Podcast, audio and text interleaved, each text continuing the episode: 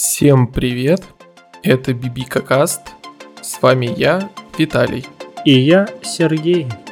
Бибика Каст, подкаст о том, что бибикает в вашем сердце.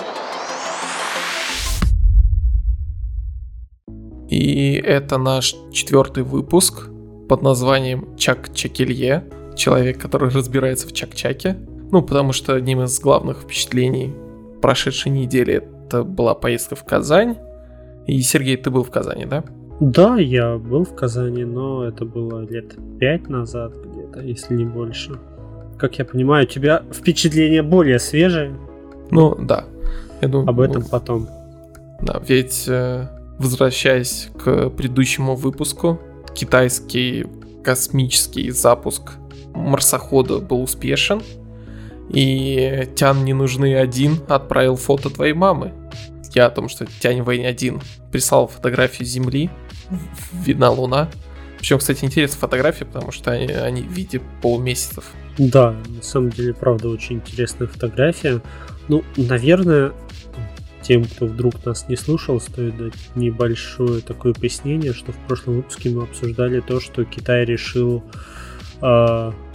Помогай! Ты в этом шаришь, не я. Китай решил отправить сразу здоровенную космическую миссию на Марс с марсоходом, с орбитальной станцией. В феврале этот аппарат должен выйти на орбиту вокруг Марса, а в апреле совершить посадку. И если у них это удастся, они окажутся второй страной в мире, у которых удалось совершить мягкую посадку марсохода. Ну, как я понимаю, ведь... Как я помню, точнее, одна из самых основных сложностей — это улететь с Земли. Ну, вообще да, но люди с этим научились справляться, но приземляться на Марс нет. Ну, это уже вторая проблема, получается. Угу. Там уж, я думаю, китайцы разберутся как-нибудь. Но я фотки симпатичные. Да, уже стоило того. Вот. И я надеюсь, что этот аппарат все-таки не сгорит в атмосфере Марса, как... Мы горели на этой неделе, ведь наша рубрика «Горение недели» возвращается. Я, например, на этой неделе сгорел от Цусимы. Которую мы обсуждали в прошлый раз очень долго и пристрастно. Да, у меня вот совсем маленькая вещь. Я помню, когда весной вроде бы Sony показывали достаточно большой кусок геймплея. В одном из кусочков главный герой был одет в какую-то броню, и у него был меч на спине. И вот у меня с некоторыми друзьями был такой легкий спор, что это за меч и почему он, для чего. У меня там были предположения, что, возможно, это какая-нибудь обилка, это вообще меч какой-то ниндзюцу, как он там правильно называется. Вот. А в итоге ответ простой. Он не нужен вообще ни для чего. Это просто кусок брони, визуал. Кстати, на этой неделе горели вообще все русские игроки PlayStation, потому что объявили игры, которые раздают в рамках PS Plus, и российским игрокам не достанется ремастер Call of Duty Modern Warfare 2, потому что его нет в магазине. Тебе как вообще эта новость? Ну, смотри, я сначала скажу насчет Цусимы. Я понял, что ты говоришь про какой-то костюм. Если честно, я даже это не заметил, на это не обратил внимания. И только вот сейчас ты мне сказал, я такой, да, было, наверное. Ну, то есть, мне это как-то не бросилось в глаза. Возможно, это, как ты сказал, не столь существенный момент, но, наверное, да. Если ты обратил внимание, можно подгореть. А по поводу PS Plus... Ну, это на самом деле выглядит очень странно, наверное. То есть сначала они вырезают Modern Warfare 2019 года, теперь вырезает Modern Warfare 2 ремастер игры 2011 года, если мне не изменяет память. И, конечно, в этом есть определенная последовательность, которой придерживается Sony, но, будучи игроком на PlayStation, меня это, безусловно, не радует. Я бы лучше поиграл в Modern Warfare 2, чем в Безумцев. Кстати, говоря о Безумцах, мне кажется, за историей появления этой игры в этой раздаче стоит прям что-то очень великолепное. потому что, ну, у меня есть только какие-то совсем мягкие догадки, то что когда российское отделение Sony начало оформлять новость, они поняли то, что игры нет в магазине, и там, условно, за пару дней пришлось договариваться о том, что все-таки раздать, и вообще, как все это происходило. Я думаю, мы этого никогда не узнаем, но потенциально там может быть какая-нибудь большая статья Шрайера. Ну да, либо какая-то, знаешь, такая гипер-мега-ирония российского отделения Sony. Да. А с чего сгорел ты на этой неделе? Ну, я тебе когда-нибудь рассказывал о том, как я сильно люблю Halo? Да, я помню, ты вроде бы его каждый год перепроходишь. Да, я очень люблю Halo, я его перепрохожу каждый год, вот части, которые выпустила Bungie. Это, наверное, знаешь, одна из моих самых любимых серий игр, то есть Halo, и в прошлом году... Угадай, какая появилась? Вторая моя любимая серия игр, которую я бы с удовольствием перепрошел. Сейчас. В прошлом году, да? Да, я даже считаю игру, которая вышла в прошлом году, игрой года. Она очень неочевидная. Скажем так, давай. Я тебе дам подсказку. Ты любишь Дисней? Я вспомнил. Все, Kingdom Hearts 3. Да, и вот в прошлом году это появилось вот Kingdom Hearts 3, в которую я просто залип, и как-то вот пока не начал с первой, не закончил третьей, не прошел все вот игры, которые были между ними, не успокоился. То есть где-то они у меня сейчас на одинаковом уровне обожания. Ну, не об этом речь, я очень люблю Halo. Я очень трепетно отношусь к лору этой игры, к ее истории, хотя это синонимы. Ну, ну, близки по значению. Ну да. Скажем так. В общем, я очень люблю Halo. Я с большим трепетом ждал то, что нам все-таки покажет нас в Xbox. Господи, что она покажет Microsoft на своей конференции игр, и они показали Xbox Infinite, и у меня, знаешь, Halo Infinite, у меня остались очень неоднозначные впечатления, то есть я люблю там Halo 1, 2, 3, Reach, ODST, даже люблю Halo Wars 1, 2, люблю вот Halo, которые с видом сверху. К сожалению, не помню, как они называются, но они прикольные. Перетерпел Halo 4, плюнул на Halo 5, увидел Halo Infinite, и я такой, за что? Условно говоря, я понимаю, что, наверное, если поменять там освещение, будет хорошо. Но переписать искусственный интеллект они за это время не смогут. Ну да. Он там настолько... плох, он расстраивает. То есть, как бы те изюминки, которые были в первых частях, ты вроде видишь, ты такой, о, да, это прикольно, это круто. Потом видишь, чего они наворотили, зачем-то какой-то открытый мир, какие-то точки интереса, которые абсолютно не нужны Halo, на моем мнении, они что-то надобавляли, и ты смотришь, там слишком много ненужной мишуры, которая просто не нужна, вот эта мишура Halo, и это очень сильно расстраивает с моей любовью к Halo. Но сделайте вы... простую одиночную кампанию там на 10 часов, я буду просто визжать от восторга. А вы что-то навертили на 10 лет вперед, и что мне с этим делать? Если Виталий, честно, что мне с этим делать? Если честно, я не помню ни одну игру, которой обещали 10 лет поддержки, и которая ее получила. World of Warcraft? Но только если. И то я не уверен, что они обещали 10 лет поддержки. Я думаю, они просто ее сделали, и оно пошло-поехало. Ну, знаешь, главная разница, они ее поддерживают до тех пор, пока в нее играют. А здесь делают игру изначально, чтобы ее поддерживать. Я понимаю, условно говоря, зачем это делается. То есть это, знаешь, такой ответ Bungie на их Destiny. То есть, потому что, когда ты играешь в Destiny, ты видишь определенные параллели с Halo. В том числе в арт-дизайне. И тут как будто 343 Studios такая говорит: ах, вы делаете Destiny, а вот мы сейчас сделаем свою Destiny только в Halo. Ха-ха-ха, ха-ха-ха, получайте. И на это смотреть немножко больно, но и с учетом того, что я очень сильно, как я говорил, люблю Halo, я смотрю с оптимизмом, и я надеюсь исключительно на лучшее, и очень сильно надеюсь, что 343 Studio получится меня порадовать. Я пропаду на много-много часов в ней. А расскажи в двух словах, чем хороша Halo, ну, до этого. Ну, смотри, у нас почему-то в СНГ Halo, она ведь, ну, объективно она не пользуется популярностью, к сожалению. Это вот обделенная славой игра. Почему-то у меня, когда я еще учился в начальной школе, там с 1 по 3 класс, у меня с другом, а точнее у друга появился диск с Halo, и он потом поделился со мной. И мы начали ее просто, узнаешь, вот досконально проходить.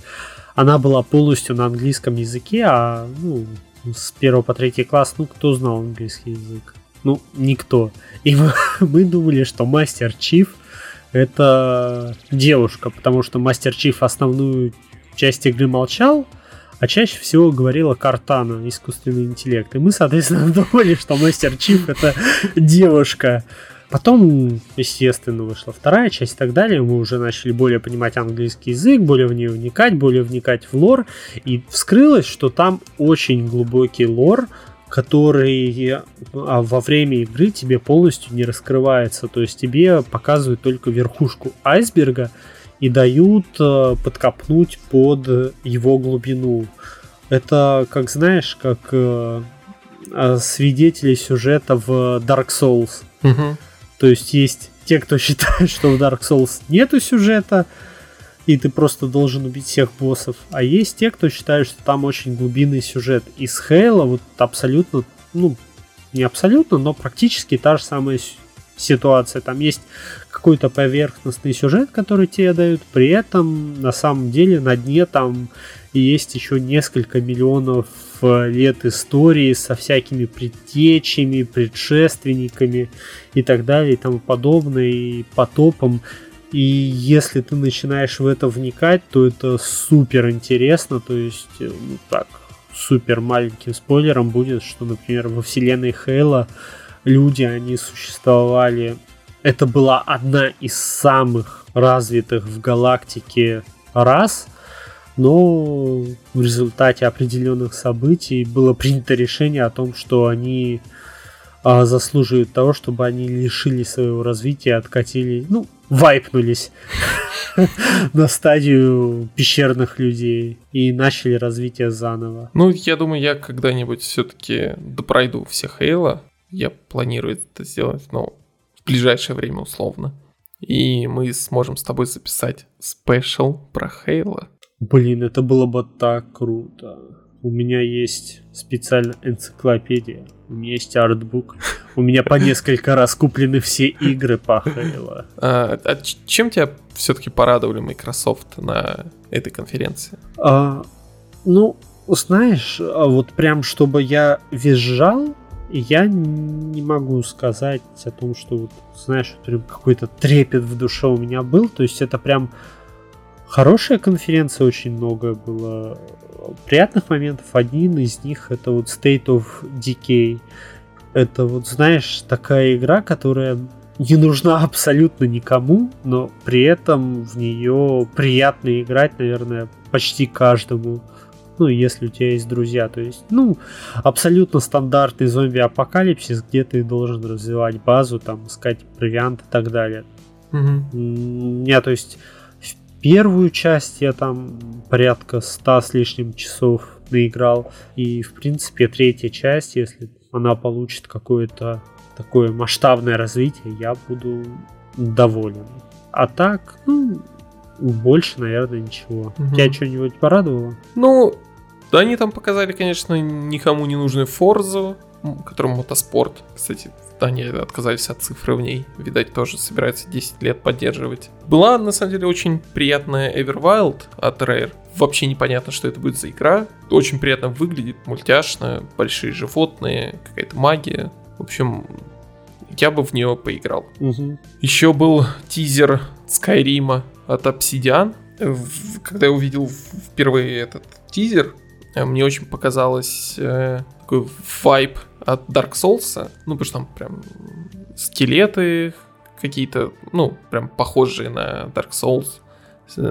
И общая стилистика. Но в итоге эта игра будет RPG от первого лица в мире Pillars of Eternity. А тебе вообще вот нравится вот эта вот вселенная Pillars of Eternity? Я не очень много играл в Pillars of Eternity. Я совсем чуть знаком с его лором.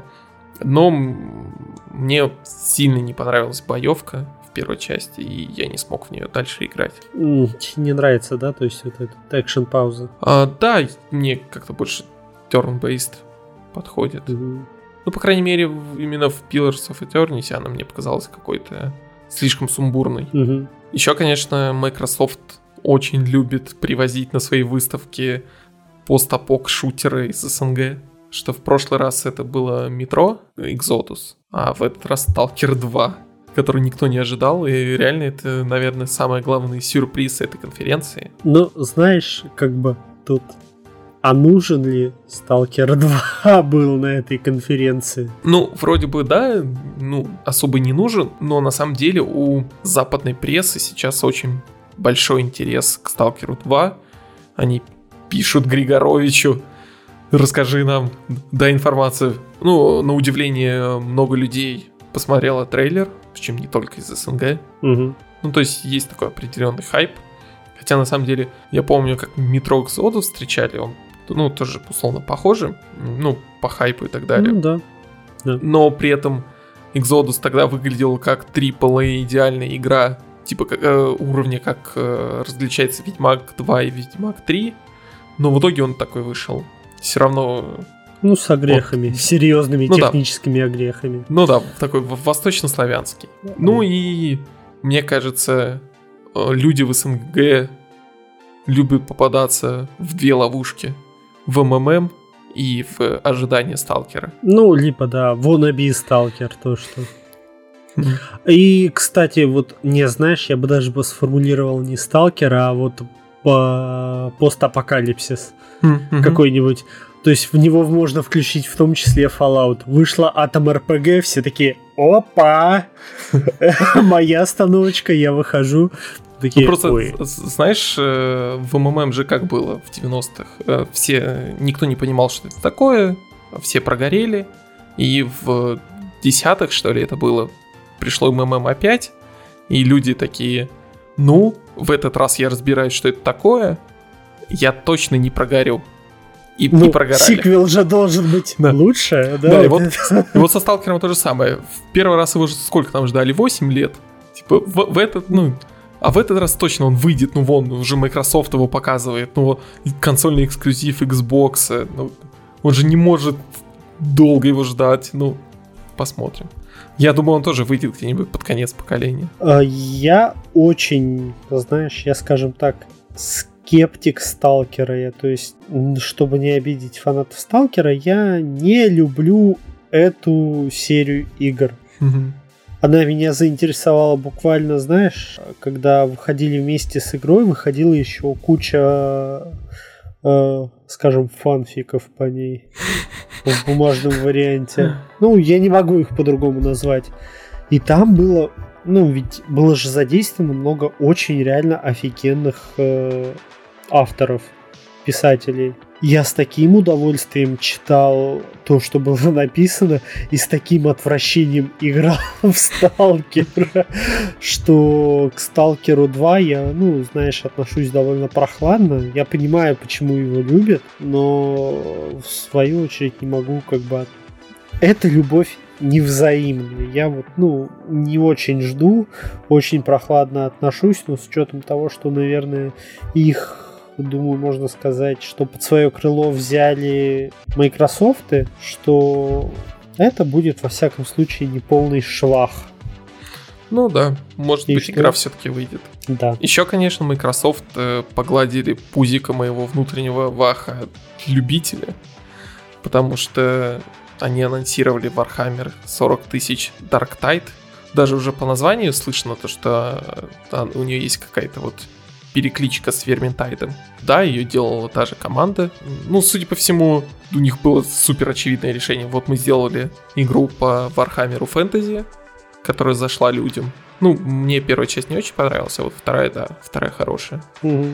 И теперь давайте сделаем такой же, где типа, вы вчетвером зачищаете какой-нибудь уровень от хаоситов во вселенной 40-тысячника. Возможно, ее не постигнет судьба игр по сороковнику, потому что они все прокляты, и только изредка происходит что-то нормальное. Ну и Microsoft под конец оставила анонс нового Fable.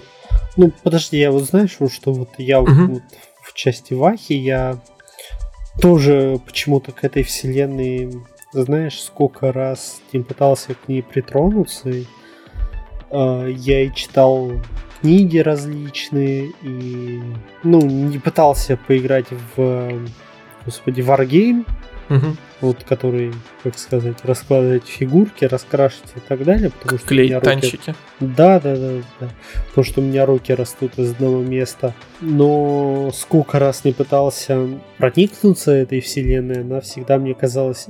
Ну, знаешь, есть пафос, есть как бы чрезмерный пафос.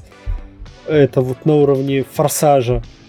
А есть гиперпафос. Это вот Ваха 40 тысяч. До этого уровня я вот пока вот не дорос, чтобы понять его. И вот как-то меня эта вселенная не особо цепляла. Я как бы в ней более-менее знаю, кто там такой император, хаосит и всякие миллионы вот этих отрядов в рамках имперцев и так далее и тому подобное.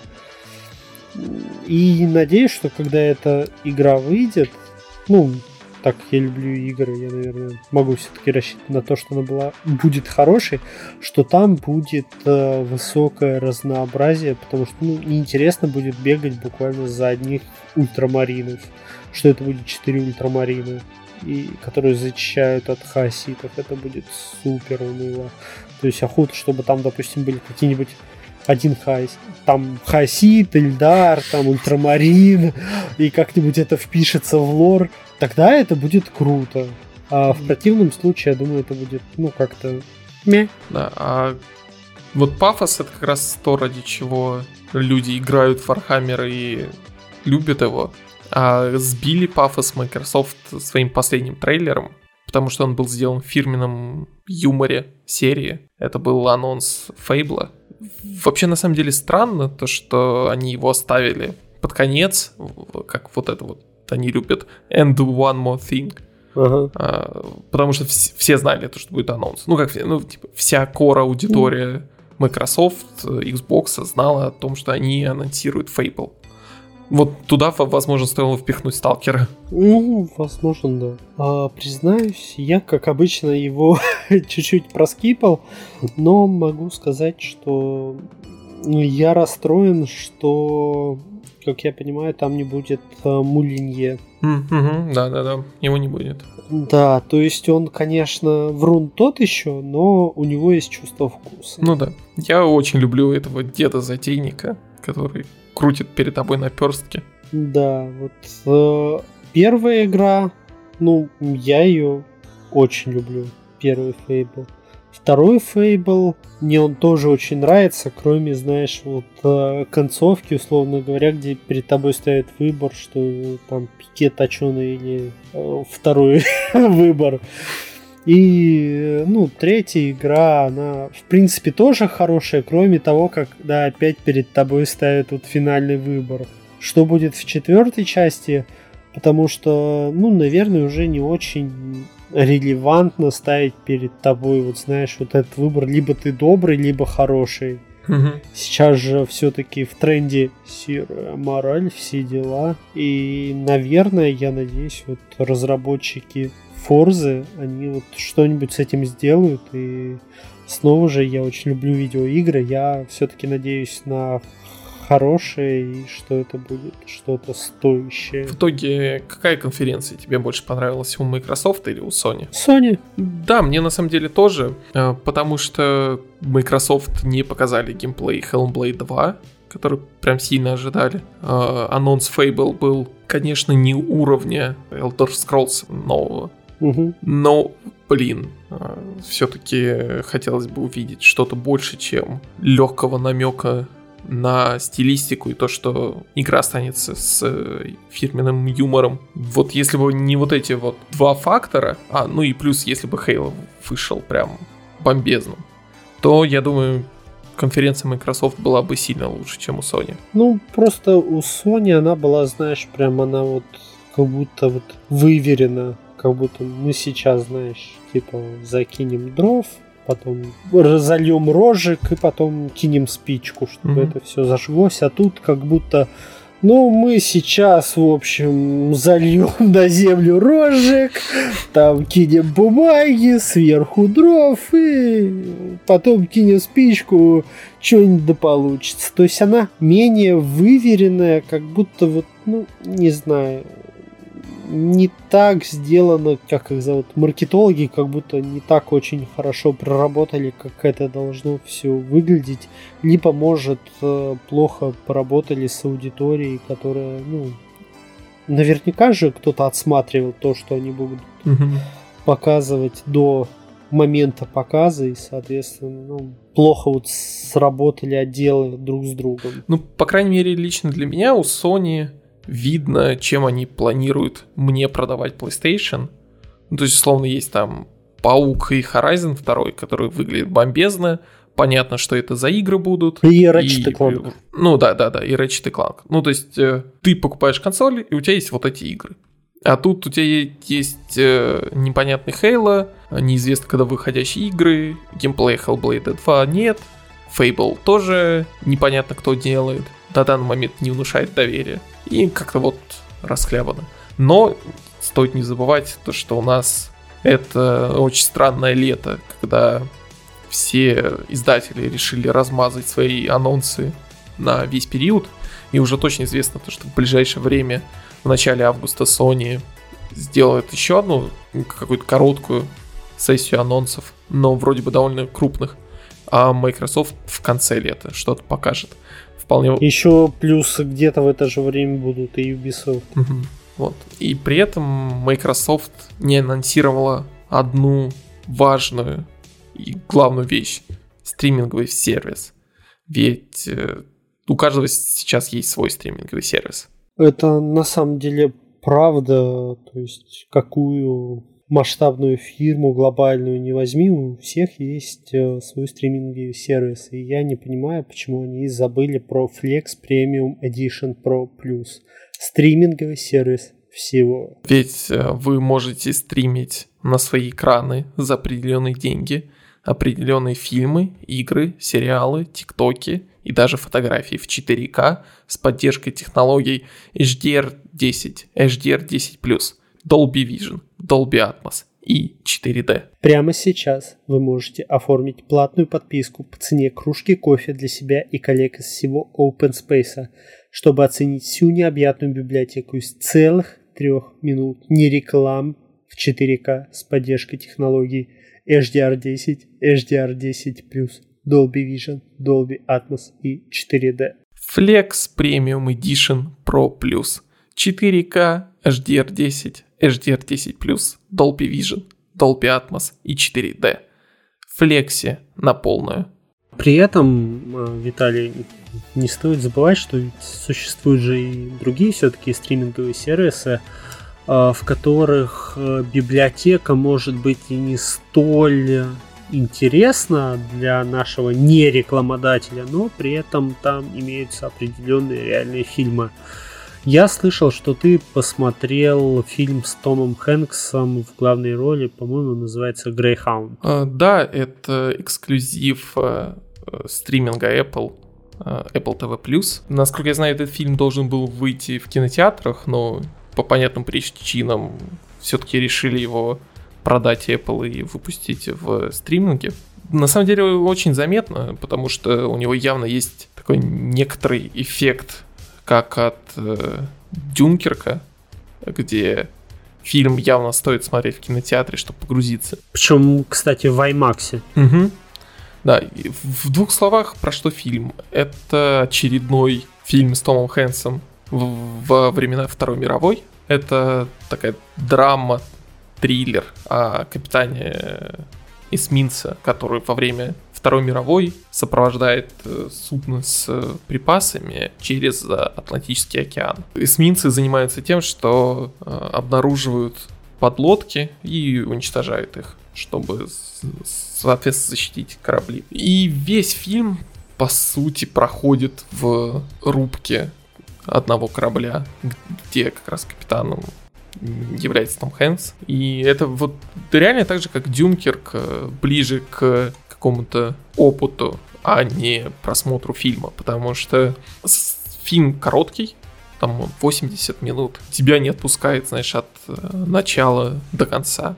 При этом у меня такое возникло ощущение, что, возможно, стоило вообще отрезать даже те кусочки вот личности и раскрытия персонажей, которые там остались. Ну, то есть сделать еще, короче. Ну, да, и потому что они в погоне за вот этим вот передачей опыта и напряжения того, что происходит во время такого морского боя невидимого, отказались от раскрытия команды, вот это все, потому что сразу кидают тебя в вот эту вот рубку, где вся команда общается на жаргоне. Причем, кстати, нет русской озвучки, по крайней мере, я ее не обнаружил. И это звучит еще страннее. Ну, наверное, есть какая-нибудь пиратская, но осуждаем. Да, вот в Apple TV не было. Мне этот фильм, в принципе, понравился. Он достаточно необычный, потому что такой тип военных действий, где эсминец охотится за подлодками, довольно-таки редко встречается. Я даже уже особо не помню, где такое было. Возможно, там, знаешь, охота за Красным Октябрем. Я не знаю почему, но почему-то ты мне сказала, мне знаешь, какой фильм вспомнился? Хищник. Ну вот, да. Ну то есть, где есть группа людей, которые должны выследить какого-то невидимого врага. Да, да, да. Который в свою очередь охотится на них. Вот тут. Насколько это похоже на Хищника?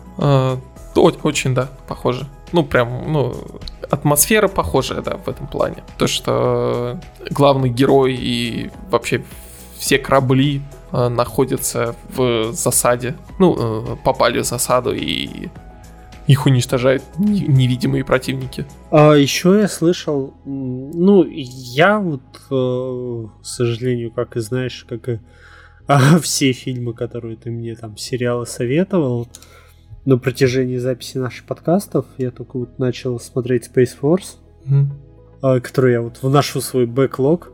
Я не смотрел, к сожалению, Greyhound, но я слышал, что это, знаешь, это вот хоть и фильм про войну, но он очень... Фильм, который все-таки против войны, и он говорит о том, что, знаешь, когда вот пропаганда говорит, что мы там не убили людей, а уничтожили там боевиков, террористов, он здесь говорит о том, что типа в ходе боевых действий там погибли там такое-то количество душ, что, ну, в принципе, меняет сразу, знаешь, как-то у тебя в голове щелкает о том, что это все-таки, ну, не враги, а это, типа, реальные люди, то есть у которых есть душа, и заставляет задуматься. Ну да, этот фильм такой без ура-патриотизма, не показывает, знаешь, крупным планом взрывы, а о том, что в войне люди пытаются спасти других и в меньшей степени убить других по ту сторону фронта. Ну, Том Хэнкс же вообще, знаешь, очень опытен в производстве фильмов про Вторую мировую. Ну, давай обобщим так, он мировой мужик. Это да. Можно смотреть любой фильм с Томом Хэнксом. Да, согласен. Я думаю, все знают про «Спасти рядового Райана», который прям супер-мега популярный. Ну, знаешь, есть вот три актера, которые вот мужского пола, которые похожи друг на друга внешне. Это Джеймс Белуши, Том Хэнкс и Билл Мюррей. Билл Мюррей, да, вот они внешне похожи, но при этом они супер разные. То есть, например, когда ты смотришь на Билла Мюррея в разных фильмах, ты везде видишь Билла Мюррея. Он везде, ну, в принципе, один ну, играет более-менее одинаково. В то время как Том Хэнкс, я его считаю, наверное, одним из величайших актеров современности на уровне с Марлон Брандо. Вот, и я считаю, что Том Хэнкс, он, знаешь, на уровне вот по актерской игре, по харизме и по величию актерского мастерства он на уровне с Доном Корлеоне, то есть Марлоном Брандо. Как Марлон Брандо мог перевоплотиться из одного персонажа в другого, так и Том Хэнкс, он может, соответственно, перевоплотиться из какого-то бедного человека, который остался на необитаемом острове, в капитана эсминца. То есть, ну, я его абсолютно уважаю, и любой его фильм я на самом деле всегда жду и готов посмотреть с огромным удовольствием, потому что, ну, это круто. Если вы все-таки посмотрите Greyhound, ну или вам все-таки не нравится именно тематика морского сражения, можно посмотреть два других сериала, в которых поучаствовали как раз Том Хэнкс, он был продюсером, и Спилберг. Ну, та же самая пара, которая подарила нам «Спасти рядового Райана». Это сериалы Band of Brothers и The Pacific. Первый посвящен истории одной дивизии военно-воздушной, начиная от их подготовки в Америке, продолжая высадкой в Нормандии. Ну, на самом деле, высадка перед Нормандией, потому что десантные войска спрыгивали ночью перед высадкой. Ну и продолжая всю кампанию Америки во Франции и там, Бельгии, Нидерландах. В общем, это тот сериал, который цитировали все Call of Duty про Вторую мировую, да и на самом деле про настоящее тоже. Есть некоторые такие аммажи. А Pacific примерно такого же качества, но посвящен, соответственно, войне на Тихом океане, морской дивизии. И как раз там он очень глубоко раскрывает психологию человека, который был на войне, который сейчас во время военных действий. Так что очень рекомендую два этих сериала. А они вообще длинные по хронометражу? Не очень, там вроде бы серии по 10 по часу. Ну, то есть это один сезон. Да. Это многосерийный фильм. Угу, да, это вот длинный фильм. А какие у тебя любимые фильмы у Тома Хэнкса? Я думаю, ты сейчас меня, знаешь, начнешь просто, достанешь что-нибудь большое и начнешь меня очень больно бить. Но я очень люблю у Тома Хэнкса фильмы про Код да Винчи и вот все вот это вот. Понял. И я ничего не могу с собой поделать, я очень люблю фильмы подобного толка. Может быть, там есть какие-то глупости, что-то не сходится и так далее, но ничего с собой не могу поделать. Больно мне, ну, такого толка нравится произведение. Ну, а у тебя? Мне вот эти вот Код да Винчи тоже нравится, это такой guilty pleasure. А вообще я бы отдельно хотел выделить, ну кроме всем известных, которые все всегда говорят, это Терминал и Изгой, который ты уже вспоминал. Потому что это вроде бы, казалось бы, фильмы на одинаковую тематику, когда человек застрял в недружелюбной обстановке, но совершенно разные фильмы. Ага, а, допустим, господи, «Чудо на Гудзоне», где Том Хэнкс играет капитана, что-нибудь такое. Ну, «Чудо на Гудзоне» хороший, да, мне он понравился. Кстати, я его смотрел в самолете. Ой, слушай, у меня, знаешь, мне как-то нужно было лететь из одного города в другой, и я не знаю, почему я решил посмотреть перед этим «Крепкий орешек 2». Ты знаешь, какой... Представляешь, какой у меня мандраж был перед полетом? Это же был такой ужас. Я думал, что вот я сейчас прохожу. А причем, знаешь, город был, ну, не очень такой большой, то есть аэропорт-то маленький. И я думаю, что вот, все. И сейчас я прохожу досмотр. Аэропорт захватывают террористы, и все. Смерть. Одна надежда на какого-нибудь там Джона Маклейна. Поэтому я, в принципе, представляю, что ты чувствовал при просмотре «Чудо на Гудзоне». Да нет, знаешь, ну, нормально, я как-то не страдаю. То есть ты смог абстрагироваться. Вообще же Том Хэнкс, кстати, играл в фильме «Поймай меня, если сможешь», где Ди Каприо притворялся пилотом. Ну, как бы, и при этом он сам чуть не разбил самолет в «Чудо на Гудзоне». А сейчас невозможно разбить сверхзвуковой пассажирский самолет, ведь таких нет. Они мертвы, ни один не летает сейчас. А, слушай, вот, да, я... Ну, соответственно, у нас идет новость сейчас про то, что разрабатывают вот двигатель для сверхзвуковых пассажирских самолетов. Я ведь слышал, что где-то вот в 20 веке довольно ведь популярной была такая вещь, как разработка сверхзвуковых самолетов, но их свернули в результате того, что там был какой-то довольно небольшой процент неудач при перелетах вот таких пассажирских самолетах, в результате чего программу свернули и запретили им летать. Я правильно все понимаю или нет? Ну, не совсем. Какие самолеты ты вообще знаешь, сверхзвуковые пассажирские? Помнишь что-нибудь? Я об этом слышал лет 10 назад, поэтому уж прости, Виталий, но я ничего не помню. Ну, вообще есть такие два самых главных сверхзвуковых пассажирских. Это Конкорд, который сделали британцы и англичане совместно, и советский Ту-144. Они, на удивление, внешне очень похожи, ну, из-за одной и той же проблемы. Но у них такая разная судьба. Ту-144 полетел раньше, но при этом его сняли с полетов там через чуть больше полугода после того, как он совершал пассажирские линии. А Конкорд летал с там 69 по 2000 вроде бы, но не так, чтобы часто и выгодно.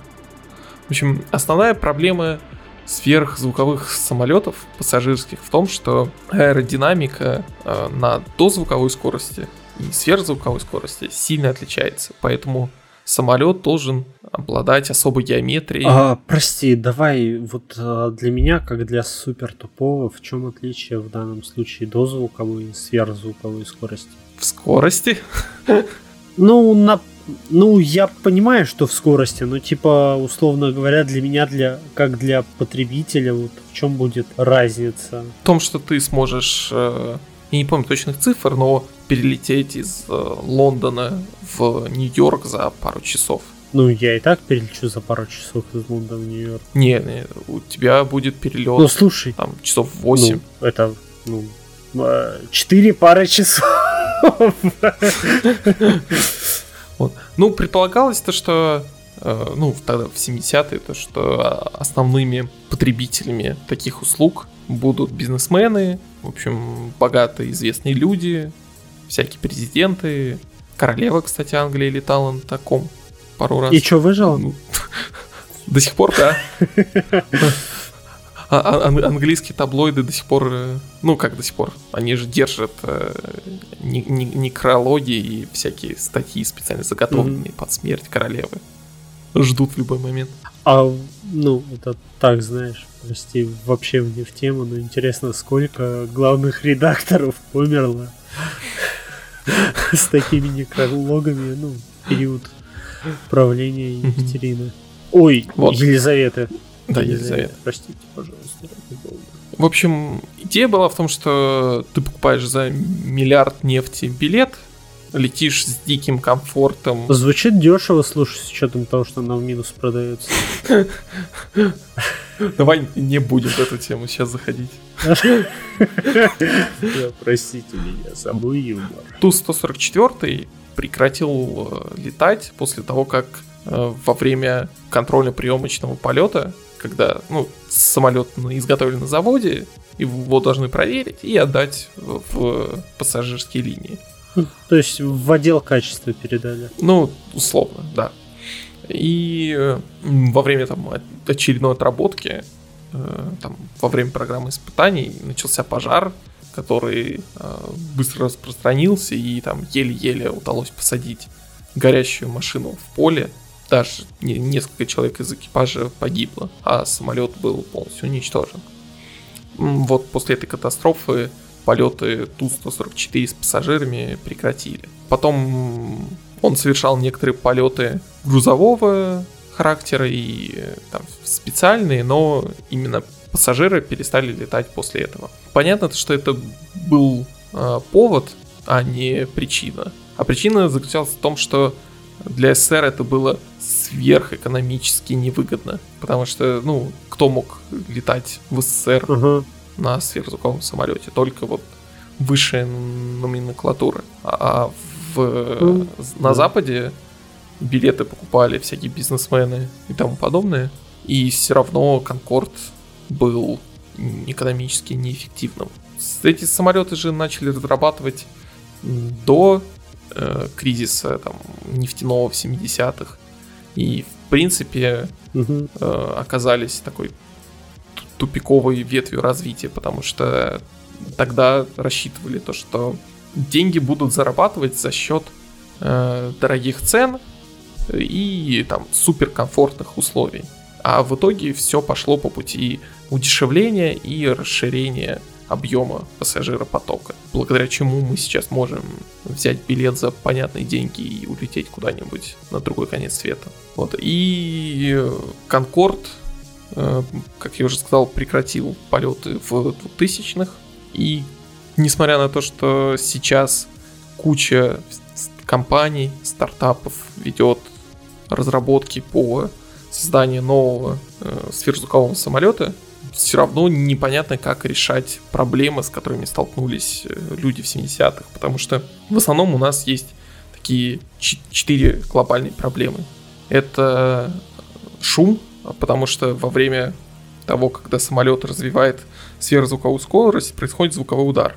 В итоге люди в такой относительно большой удаленности слышат его как гром или звук от взрыва. В принципе, они шумные, кроме звукового удара. Ну это как вот это вот видео на ютубе, где Славик преодолевает звуковой барьер, да? Вот. Из-за шума, кстати, сейчас нельзя летать на сверхзвуковой скорости над территорией стран и над их побережьем. Дальше расход топлива. Подожди, это в смысле, это шум не только для пассажиров идет, но и для внешних, да, получается, тех, кто находится вне самолета. Вне. То есть ты живешь около аэродрома, таких сейчас куча, и у тебя каждый день взрыв или гроза. Ну, так себе жить. Неприятненько, согласен. Расход топлива. Слишком дорого получается летать на сверхзвуке. И конструкция самолетов получается очень сложной. Удорожание обслуживания всяких вот этих вот работ. Поэтому непонятно, как с этим всем справляться. Потому что, допустим, насчет шума и звукового удара. Есть такие две основных линии, как решать это вот в 21 веке. Первое — это изменить конструкцию самолета так, чтобы вот этот звуковой удар был тихим и как будто кто-то хлопнул дверью у машины. А вторая предполагает то, что самолет на дозвуковой скорости долетит до океана и на сверхзвуке будет преодолевать только вот водные массивы. И сейчас, на самом деле, Федеральное управление гражданской авиации США даже дополнило правила сертификации сверхзвуковых самолетов и их шумности. Добавили там новую категорию Supersonic, там, Level 1. И они предполагают, ну, власти, то, что под эту категорию будут попадать большинство современных разработок сверхзвуковых самолетов, которые ведутся в США. Они предполагают то, что вот эти вот новые разработки смогут быть не настолько шумными, но понятно, что шумнее существующих самолетов. Ну, сейчас же, как понимаю, в основном сверхзвуковые вот эти самолеты, они существуют на уровне каких-то военных, да, разработок. Да, только военный самолет летает на сверхзвуке, а пассажирский только на чертежах и эскизах. Хорошо, когда мы достигнем световой скорости? Я думаю, надо спросить у Эйпштейна. В смешно. А еще один, слушай, прости, но супер тупой вопрос. Сверхзвуковая скорость, она больше, да, звуковая? Да.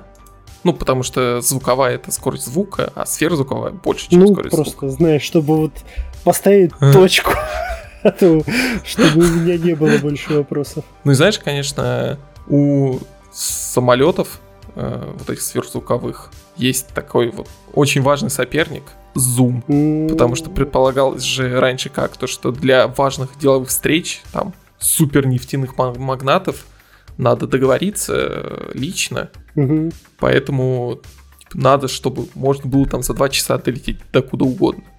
А теперь и ты или летишь там условно 8 часов и нормально, или вы договариваетесь по интернету без проблем. На самом деле возражу, потому что не все встречи можно решить вот так вот, это вот в режиме онлайн. Иногда, вот знаешь, необходимо.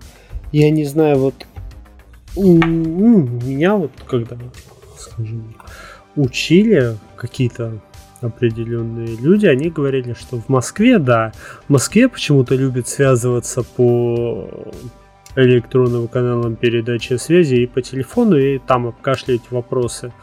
В Питере, я в этом убедился, почему-то все, знаешь, любят личную встречу, типа, чтобы перед заключением какой-то сделки, в том числе крупной, необходимо тебе лично встретиться, убедиться, что, ну, типа, знаешь, все серьезно, вы вот все обговорили. Если что-то не обговорили, уладить это именно лично, а не по телефону или как-нибудь там по имейлу и так далее. И только потом уже при личной встрече, типа, вот там большие руководители ставят подпись и печати. Поэтому тут возможно, что Zoom, ну, знаешь, такое для кого-то да, для кого-то, ну, нет. Ну, знаешь, те встречи, о которых ты говоришь, обычно могут подождать условные 8 часов полета. Да. Ну, то есть не надо вот ровно сегодня прилететь. Ну, да, тут я с тобой согласен. Еще вот один забавный факт о Ту-144, то что его пилотами даже на пассажирских линиях Ту-144 были... это который один из наших сверхзвуковых самолетов. Да, это наш советский вот, пассажирский. Пилотами даже на пассажирских линиях были пилоты-испытатели Туполева, не пилот Аэрофлота. И что в этом забавно? Прости, я вообще не понял.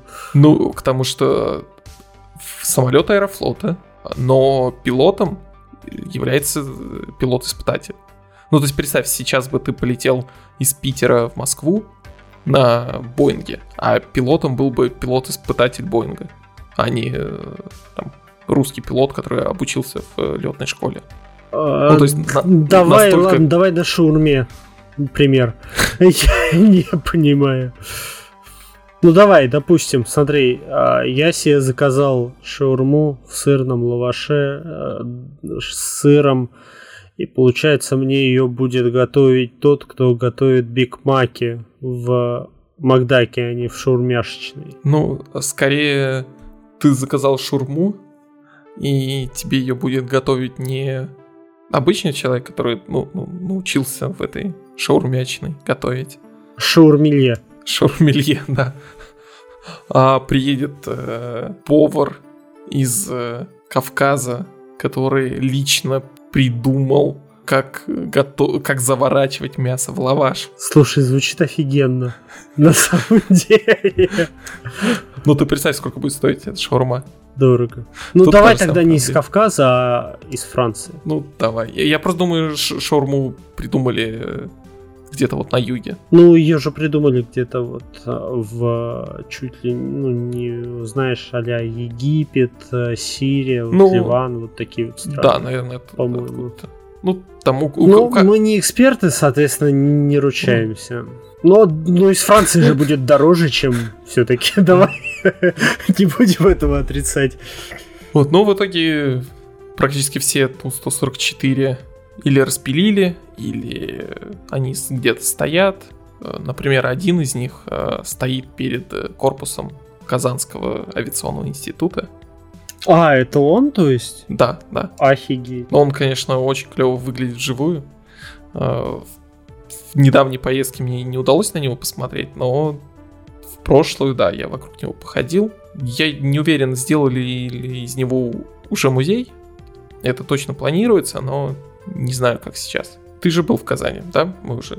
да, я был, знаешь, году в 2014-2015, и на меня этот город прям вот сугубо положительное впечатление оказал. Угу. Я прям... Да, мне тоже очень понравился. В восторге был. Вот я там был дважды. А какие у тебя главные впечатления от Казани? Знаешь, наверное, одно из самых больших впечатлений от Казани — это любовь жителей Казани к Чак-Чаку. Ну, я там гулял с товарищами и видел, шла свадьба, и у молодоженов был торт в несколько уровней, и он был из Чак-Чака. И я до сих пор, если честно, под впечатлением от этого. Это, наверное, ну, одно из самых таких, то, что, знаешь, прям вот запомнилось мне, вот этот многоуровневый чак-чаковый торт. Мне очень запомнилась архитектура в Казани, потому что очень много новостроя и при этом такого очень специфичного. К нему можно по-разному относиться. Большинство местных к вот этим вот странным строениям относятся так скептически, им они не нравятся и кажутся слишком вычурными. А вот многим приезжим они кажутся забавными. Ну, типа вот этого дома земледельцев, в котором здоровенное, ну, вроде бы искусственное дерево растет прям через все здание. Да. Или там ЗАГС в виде казана. И, в принципе, вот можно долго гулять по Казани и видеть какие-то очень странные здания, на которых налеплены там 3 стиля архитектуры, такие вот липоватые.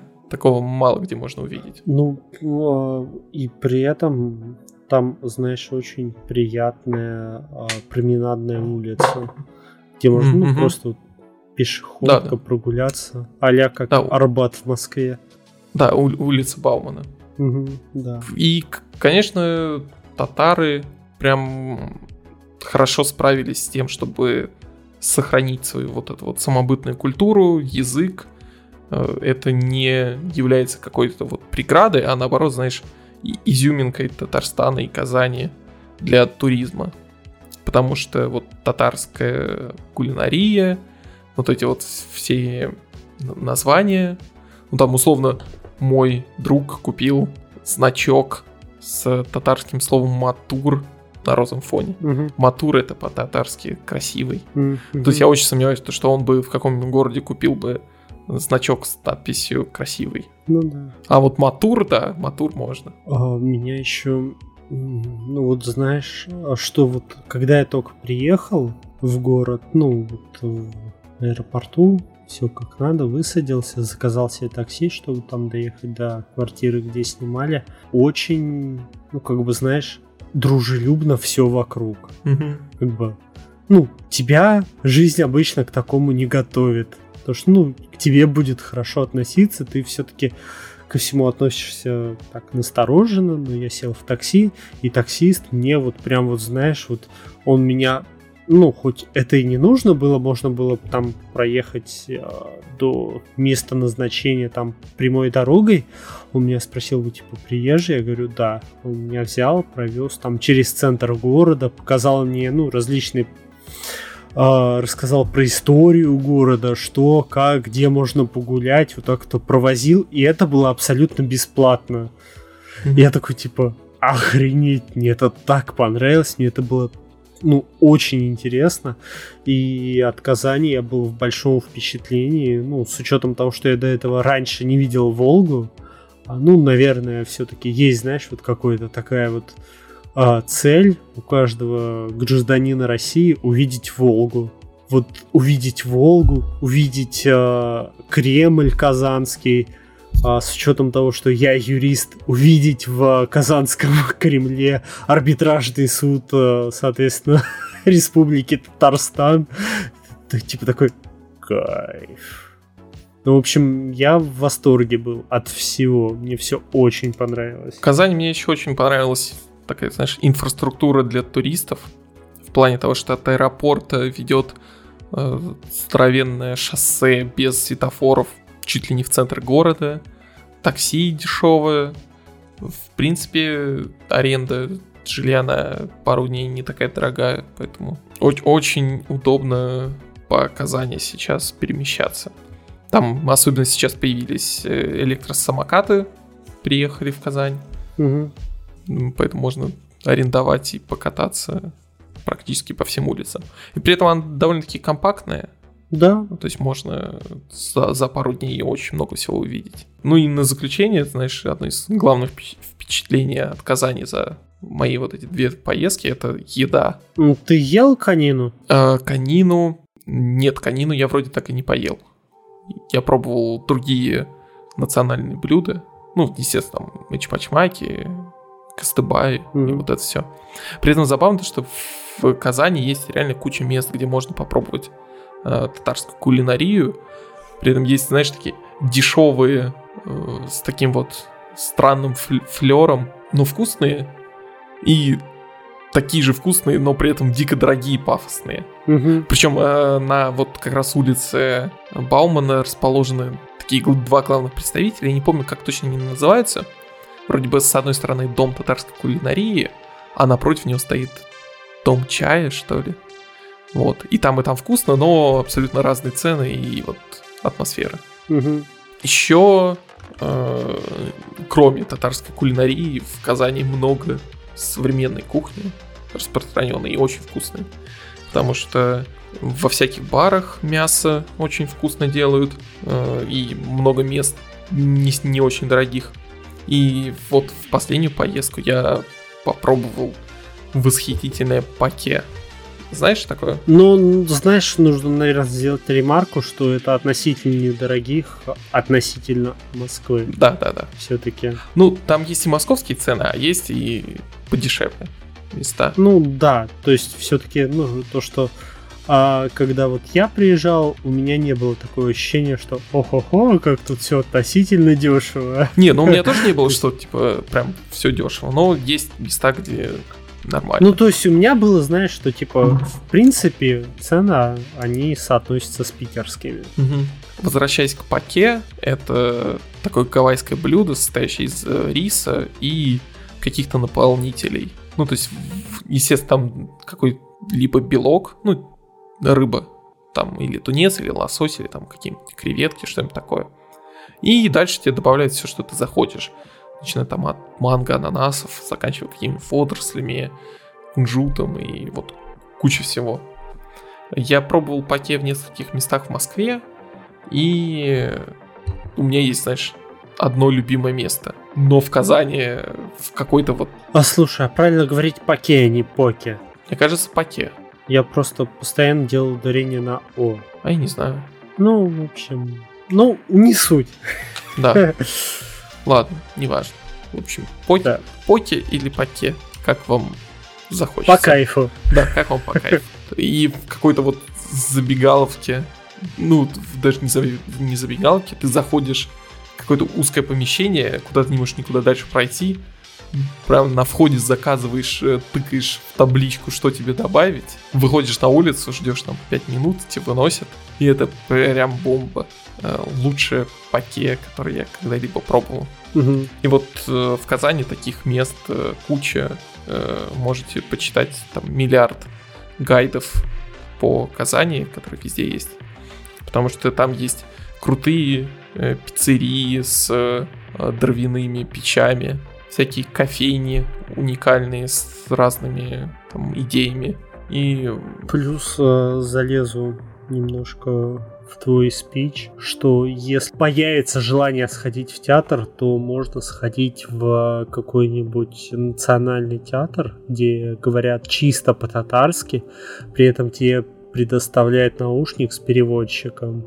И это, знаешь, это прям вот, ну, какое-то вот абсолютно необычное чувство, ну, присутствия в таком вот, знаешь, национальном театре, при том, что это может быть даже чисто постановках по какому-нибудь Достоевскому, при этом чисто на татарском, это прям прикольно. Но при этом стоит учитывать, что если вы идете на какую-нибудь комедию, что вы будете как какой-то даун, который сидит в наушнике, говорят на татарском, ты ничего не понимаешь, все смеются, тебе потом переводят, и ты смеешься. То есть, ну, может быть и неловкая ситуация, но это тоже круто. Завершая наш уже выпуск, можно сказать, что гоняйте в Казань, как только у вас найдется средства, время и возможности. Да, согласен абсолютно. Как обычно, мы хотим поблагодарить наших патронов, и в этот раз мы решили выделить средства на предсказание от профессионального дипломированного экстрасенса, который предскажет вам будущее. Здравствуйте, меня зовут дипломированный экстрасенс, я предсказываю будущее для патрона Бибика Каста, и в первую очередь мне идет Ярослав Рыбака, угадаю, будущее мне подсказывает, что Ярослава Рыбака окружает аура успеха и удовольствия во всех начинаниях, я вижу волнение в вашей ауре. Чаще ваша ура чиста, будьте счастливы и здоровы. Оскар Латыпов, вы прекрасны в вашей девственной красоте, вокруг вас торжествует аура умиротворения и блаженства. Александр Павлов, слышу голос, говорит о том, что существует не только материальное удовольствие. Вы слышите этот голос? Слышите? Да, я слышу, что вы его слышите. Да, спасибо, что вы его слышите. А не забывайте про духовность и о своих близких друзьях. Обязательно смотрите по сторонам. Я вижу, что вас повсюду окружают знаки. Приглядывайтесь к ним и старайтесь по возможности обходить их, обращать на них внимание. Спасибо. Иван Руденко. Духи мне говорят о том, что у вас повышенный сахар. Не забудьте, пожалуйста, принять инсулин. Владимир Чайка.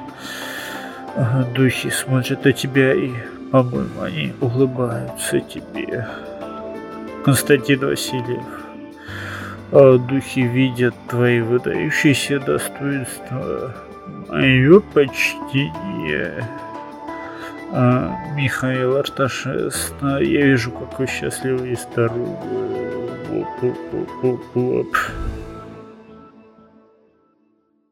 Скажем спасибо нашему профессиональному дипломированному экстрасенсу. Да, большое спасибо. Мне показалось, вышло довольно профессионально и дипломировано. Если вам понравился этот выпуск, подпишитесь на наш Patreon. Там есть 5 скрытых выпусков. Есть еще довольно сторонний контент, который не относится к выпуску, но если вы любите почитать, он может вам пойти. Он довольно постороничный и забавный. Оставляйте комментарии, лайки и тому подобное на тех площадках, где вы нас слушаете. И всем спасибо, всем пока. Да, всем большое спасибо, всем пока. С вами был Бибика Каст, подписывайтесь и не забывайте про нас.